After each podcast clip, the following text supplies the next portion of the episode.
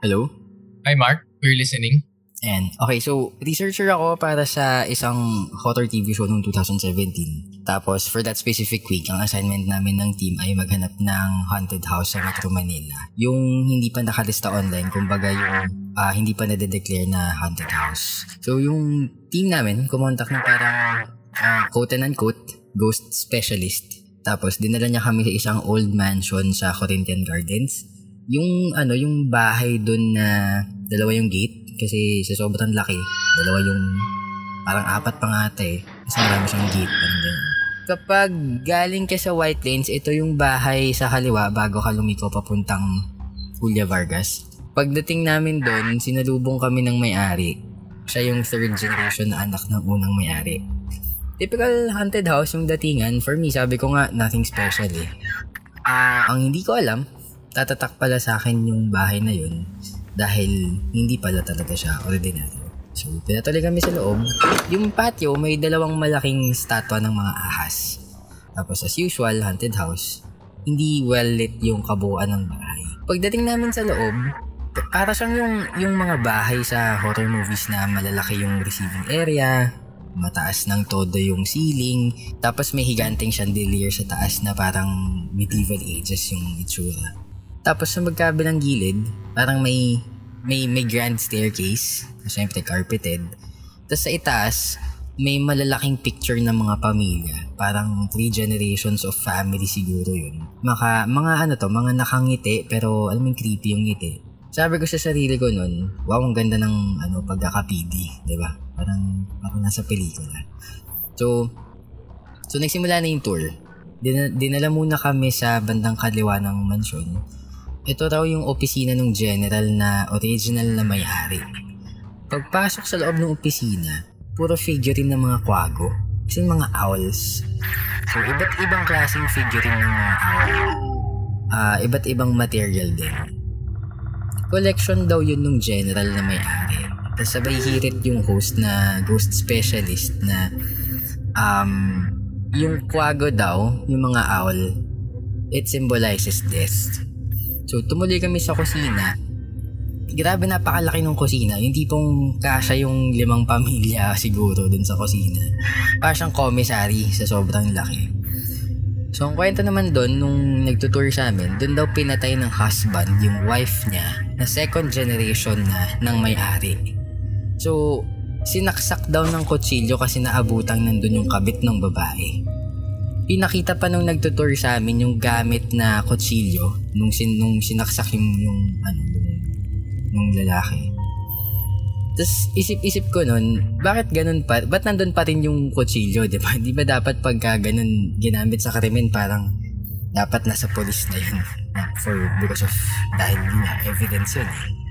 But anyway, by this time, pakiramdam ko, bogus yung tour. Kasi yun nga, tinatanong ko sa sarili ko yun, bakit nandun pa yung kutsilyo. So, sabi ko, baka may commission yung may-ari ng bahay tuwing may dadalhin silang uh, mga bisita doon para mag-tour.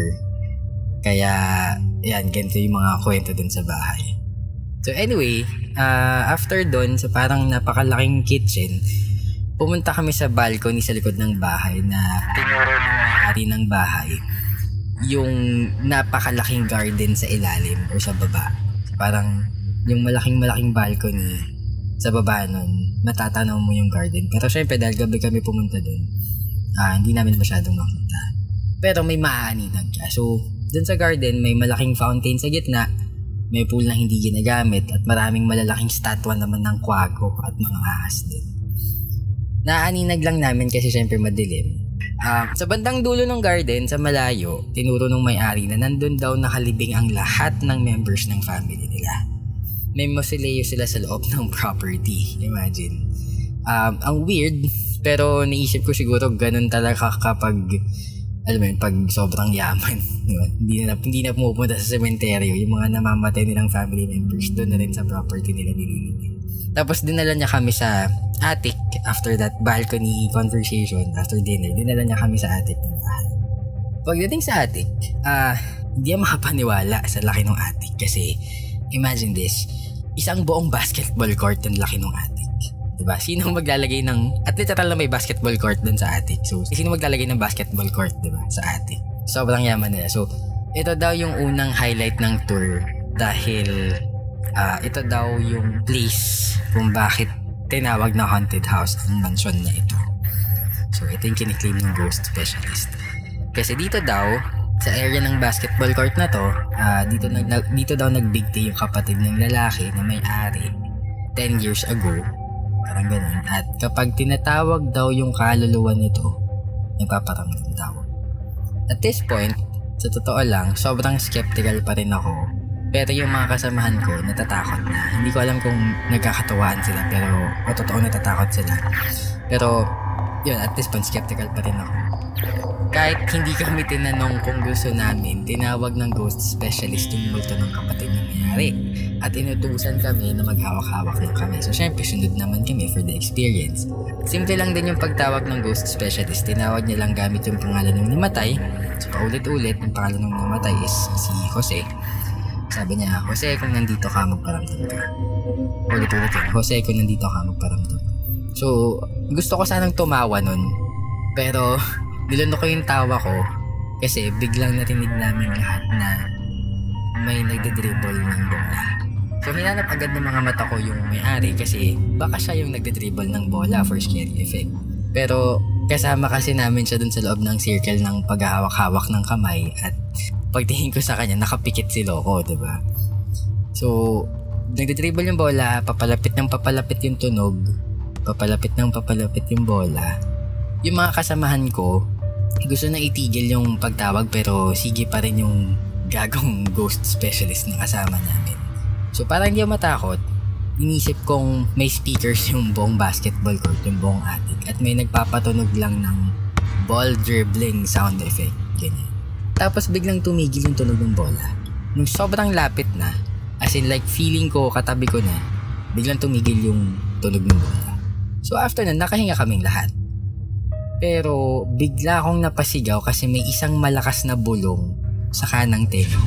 As in, malinaw sa akin na malakas siyang bulong sa kanan kong tenga. At hanggang ngayon naririnig ko pa rin siya.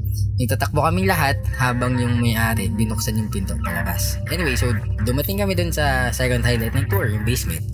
Pagdating sa basement, imagine, para siyang napaka-engranding sala. Uh, high ceiling ulit, Higante yung mga chandelier, may dalawang full set ng authentic leather na sofa. Uh, mukhang narawood pa nga yung center table eh, at may isang 8-seater na dining set sa may uh, sa may gitna na may Lady Susan yung 'di ba nung nung araw uso yung Lady, Lady Susan. Tapos yung mga upuan niya matataas yung sandalan, ganyan. So very luma pero very regal, ganyan. Um, mukhang gawa rin sa Nara tapos marble yung sahig. Tapos carpeted yung pinaglalagyan ng mga sofa. So ganun kaing grande. Diba?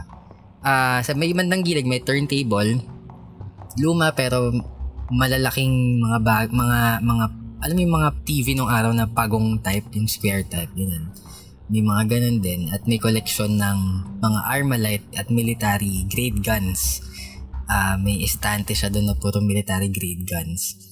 Um, bandang kaliwa to, tapos sa bandang kanan naman, mga samurai sword, tsaka mga blade. Yan, mga collection doon. So, pag tinignan mo tong basement, nagsusumigaw na parang military general yung may-ari ng bahay na to.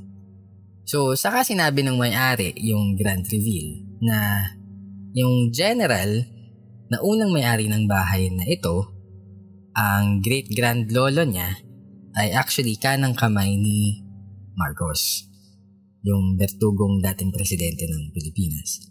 At dito na mismong, dito sa mismong basement daw na to nila pinag-uusapan yung mga plano nilang pagpatay, pag-ambush, uh, sino papatayin, sino kikidnapin, sino ambushin, um, sino ililigpit, ganyan. Yung basement na yun daw, uh, doon nila binuo lahat ng mga plano nilang destabilisasyon sa, para sa government.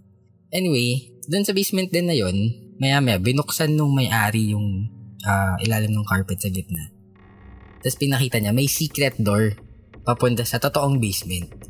So, yung basement, may basement pa pala. Yung totoong basement na yun, pinasilip sa amin pero hindi na namin pinuntahan. Doon daw yung torture at murder area. kinalabutan ako pagkasabi nito nung info.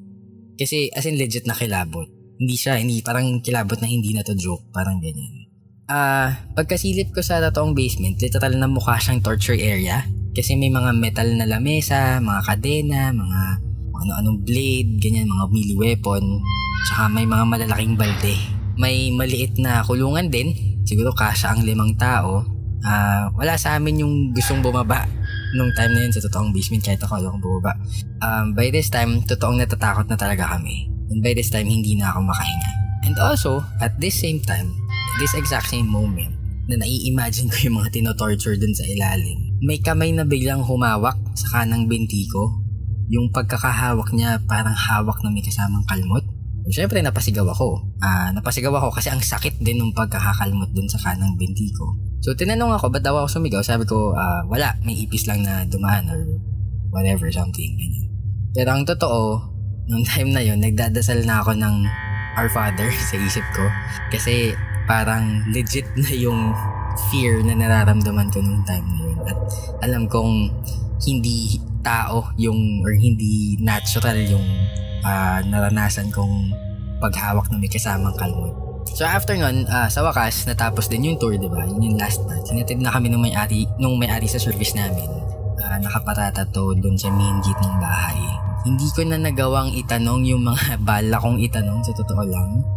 Hindi na ako nakapag-interrogate kasi dun, eh, well, hindi na ako nakapag-interrogate dun sa mga tingin kong invento niya ng horror story kasi pumasok na sa akin yung ta- takot. So, sumakay kaming lahat sa service Um, binaba namin yung ghost specialist sa isang mall sa may EDSA at tumuloy kami sa base namin sa isang network sa QC. Habang nasa biyahe kami, ano nagsasalita. Walang gusto magkwento, walang gustong pag-usapan, lahat, lahat parang tahimik lang. Pagbaba namin mula sa service habang papunta na ako sa kotse ko sa parking, kinausap ako nung boss namin.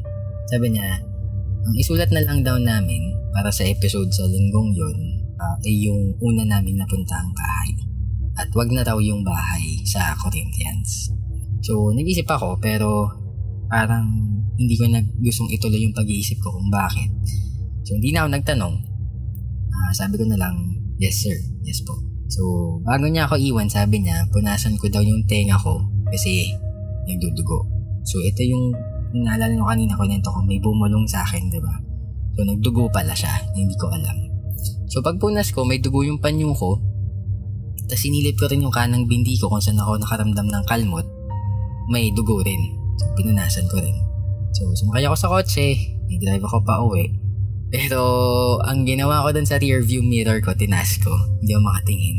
Tapos sinadya ko talagang dumaan sa simbahan bago ko dumating sa bahay namin. Kahit sarado yung simbahan, hininto ko yung kotse ko sa tapat para lang time team na magdasal uh, with my whole heart at uh, humingi ako ng protection, ganyan. So nakatulong naman, nakatulong naman sa akin yun kasi nakatulog ako nung gabing yun. Uh, after mga ilang buwan, nag-resign na rin ako sa show at never na namin pinag-usapan ng mga kasamahan ko nung gabing yun yung nangyari. Hindi na rin namin nabalikan yun ever. Actually parang Pinento ko to sa iba kong mga ka-close na kaibigan pero syempre wala namang maniniwala sa akin. So I guess this is just uh, siguro pang pang apat ka pa lang o pang lima pa lang kita nakakwentuhan. So yun, yun yung naging experience ko dun sa bahay sa Corinthians. Grabe Mark, no? Grabe yung experience. Alam mo, nung kinikwento mo siya, nai-imagine ko yung basement kahit wala ako doon. Tapos nai-imagine ko yung mga torture weapons. Salamat sa pag-share ng kwento mo. Pero alam mo, may tanong lang ako, Mark. Ha? Um, ano sa tingin mo yung mga nangyari sa'yo doon? Baka pwede nating pag-usapan ngayon kung okay lang sa'yo. Um, it's kailan 2017. I guess it's uh it's almost it's four years already, no? So I guess komportable na akong oh, parang sige, okay lang. Pwede, pag komportable na ang pag-usapan siya. Hindi kasi ako naniniwala sa totoo lang sa multo-multo, demon-demonyo. Ano, parang hindi hindi ako matatakoting hindi ako lumak bata ako hindi ako lumaking hindi ako matatakoting bata hindi ako matatakoting tao um para sa akin kasi mas nakakatakot pa rin yung yung totoong nangyayari yung realidad natin ngayon eh Anyway, hindi ako naniniwala sa supernatural talaga. Pero siguro yung experience na yon dahil doon, uh, tumatak siya sa akin at uh, nag-iwan siya ng malaking mark sa buhay ko. Kasi literal na may peklat pa rin ako hanggang ngayon nung kalmot. Um, hindi ko ma-ex, ma-explain ng buong buo kung ano nangyari. Pero dahil doon, sa ngayon, naniniwala na akong may mga bagay tayong hindi naiintindihan at na hindi nakikita. Pero, nandyan sila. Um, Mark, just to help our listeners, no? Can you make us listen to the kind of whisper na narinig mo? Kung kaya mo lang siyang gayahin, paano mo narinig yung whisper na yun sa tenga mo? Hmm. Hindi, hindi, uh, mat, uh, sige, susubukan ko, sir. Pero, try ko po, ah. Para siyang, para siyang ganito, eh. Parang, ah, parang ganun. Parang sobrang, sobrang baba na sobrang menacing na sobrang demonic parang. Parang ganun yung galing sa lupa yung boses parang ganun. Um mas malalim pa yung vibration. Uh, uh, yun parang ganun. Parang pabuga na may kasamang bulong na sobrang lalim ng pinanggagalingan ng boses. Alam mo grabe no? Kahit kahit ginagaya mo lang yung kilabot sa likod ng ulo ko batok hanggang ulo tumatayo nai-imagine ko yung yung fear na gusto mong itago na nandun sa bahay. Um, nung nag-resign ka after ilang months, nag-research ka pa ba further tungkol dun sa bahay na yun? Hmm, hindi na sir. Kasi kung kung ano man yung mga nandun, like I said, hindi ko maipaliwanag. Pero alam ko nandyan sila. Pero kung ano man sila, parang ayoko na pong malaman. Ayoko na parang gusto ko na lang din sa totoo lang kalimutan Uh, kasi nga, yan, hindi ko maipaliwanag. Uh, and, and, and sa totoo lang, hindi, iniiwasan ko na rin dumaan doon sa street na yon pagkagaling ka kunyari ng uh, Julia Vargas. Tatawid ka papuntang Katipunan. Sa totoo lang, iniiwasan ko dumaan doon, nagre-reroute ako. Lalo pagkagabi na. Um, tinanggihan ko na rin yung mga ano, yung mga trabaho na magre-research or magsusulat para sa isang horror show kasi siguro isa pa yun na naituro sa akin na hindi natin kailangan pakialaman kung anong hindi natin naiintindihan. Kasi nga, hindi natin naiintindihan. So baka, hayaan na lang natin na ganun. Parang ganun. Kumbaga, ano, no, parang shit got real. Tapos binigyan ka ng life lesson kasi hindi ka naman talaga naniniwala, no? Totoo, sir. Parang ganun. Alay mo na. Totoo, sir. Parang, parang ganyan nga, sir. Totoo. Actually, kaya, kaya gusto ko nga rin tong ikwento uh, at gusto ko i-share tong experience na to dito sa show ninyo para i-warn din yung mga tao para balaan sila na hindi po laro or hindi joke yung mga ghost tour. Kasi well maraming bogus. Na totoo lang maraming bogus. Pero may ilan-ilan dyan na totoo. Um, at hindi sila biro. Hindi biro yung experience. Kasi may mga bahay na katulad nung napuntahan namin sa Corinthians um, yung mga ganong experiences kasi kung matapang ka, ipoprovoke mo eh, katulad ko, di ba? Um, pero sa tingin ko yung mga kaluluwang hindi pa nakakatawid, parang hayaan na lang siguro natin. Kasi hindi naman tayo nila, hindi naman nila tayo inaano eh, kung hindi natin sila kakantiin, kumbaga. That's actually a good lesson, Mark. Kumbaga parang ano eh, uh, leave them be, no? Oo, tama po. Um, may mga kaluluwang nanghihingi ng tulong ah, uh, ito natutunan ko na lang to sa trabaho. May mga kaluluwang nangingi ng tulong at dapat tulungan kasi gusto nila. Pero yung mga galit, yung mga namatay dahil sa pasakit, para mag-ingat tayo sa kanila, lalo na kung um, kung tayo mga buhay pa ang gumagambala sa kanila. That was a chilling story, Mark. Salamat ulit, Mark, sa pag-share mo sa amin. Tune in again next week. This is your host, Mateo, for Nandito Sila. This is a podcast series where first-hand stories of real life supernatural and natural encounters are told. They are real and they're here. Thank you for listening. Good night.